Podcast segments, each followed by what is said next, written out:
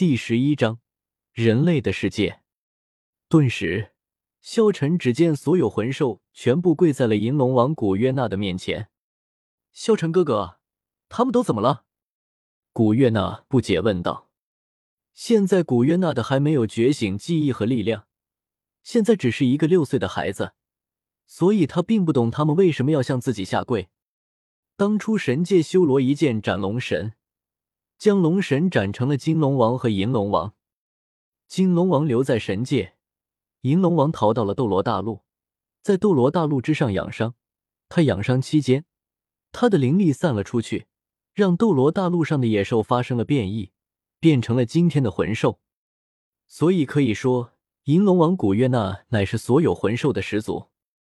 因此，这始祖的血脉散发出来，没有一个魂兽不被他压制。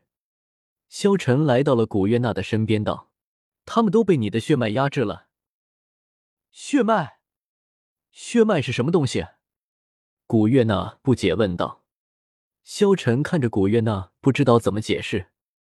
他灵机一动，连忙道：“总之，你的血脉就是这片星斗大森林之中最强的，在这片森林之中，没有人能够违抗你。那岂不是我让他们做什么？”他们就必须要做什么了吗？古月娜看着萧晨问道。按道理来说，就是这样。萧晨连忙解释道。这时候，古月挪哦了一声，然后看着跪在地上的大猩猩和大牛，诺诺道：“哼，你们竟敢欺负萧晨哥哥，我要好好的教训你们！你们每人给自己十个耳光！”银龙王掐着自己的小腰。手指指着大猩猩和大牛说道：“听到这里，大明和二明大惊，他们没想到他们伟大的龙王竟然会维护一个人类。难道这小子说的是真的？他真的是龙骑士？快点！”古月娜催促道。这时候，大明和二明没有办法，只能开始扇自己的耳光。他，他。他，一声声巨响传了出来。这时候，古月娜看着萧晨道：“萧晨哥哥，我已经替你教训他们了。”那儿真乖。萧晨摸着古月娜的头说道。这时候，古月娜看向萧晨：“对了，萧晨哥哥，你不是去抓兔兔了吗？兔兔呢？人家想要吃兔兔。”这时候。萧晨指了指旁边的小舞，我去抓了兔子，但是没想到竟然抓到了柔骨魅兔，而且这肉骨魅兔正在化形，所以这两个大家伙就追着我过来了。古月娜的目光看向小舞，萧晨哥哥，他就是你抓来的兔子吗？萧晨点了点头，那我们把它烤了吧。古月娜立即兴高采烈的说道。此言一出。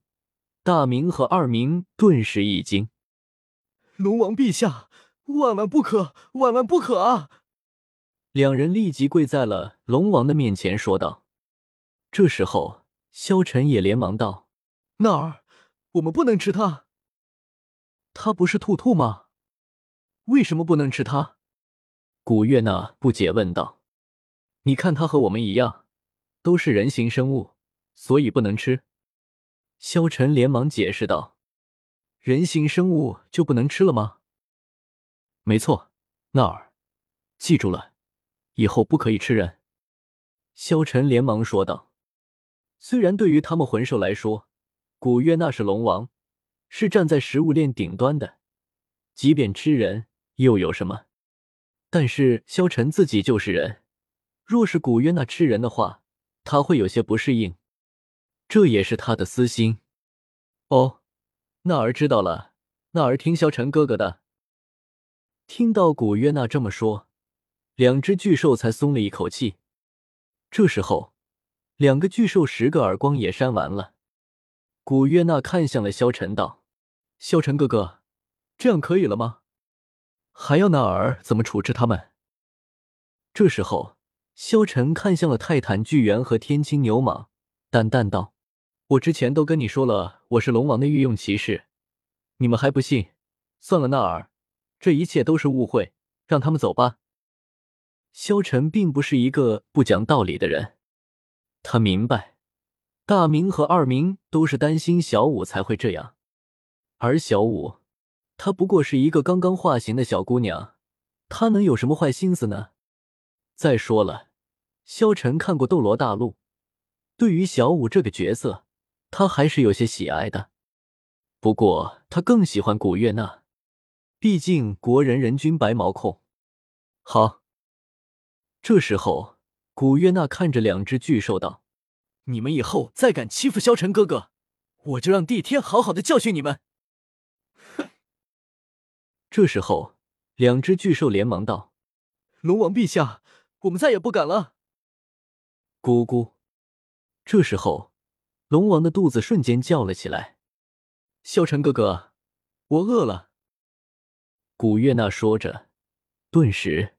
在众目睽睽之下，来到了萧晨的面前，直接推倒了萧晨，他的小口直接印在了萧晨的嘴上，将萧晨身体之中的魂力顿时吸入了嘴中。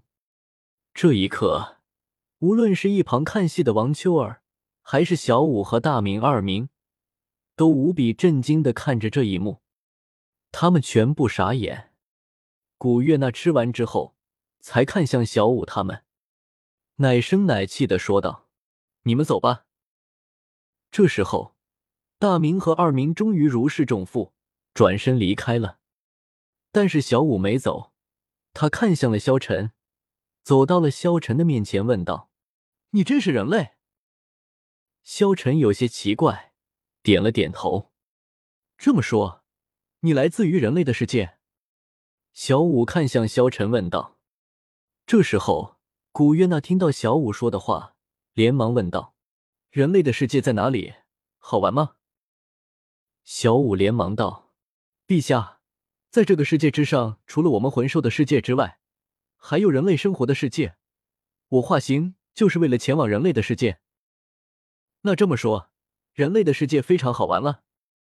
古月娜睁着大大的眼睛问道。小五点了点头道。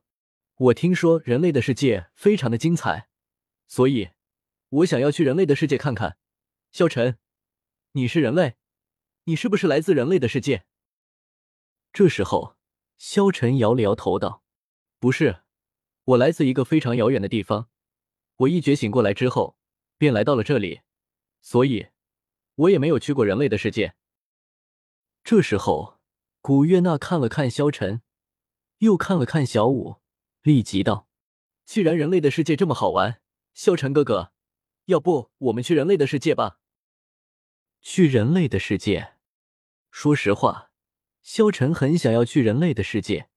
要是一直待在这个星斗大森林之中，只怕自己会变成一个野人。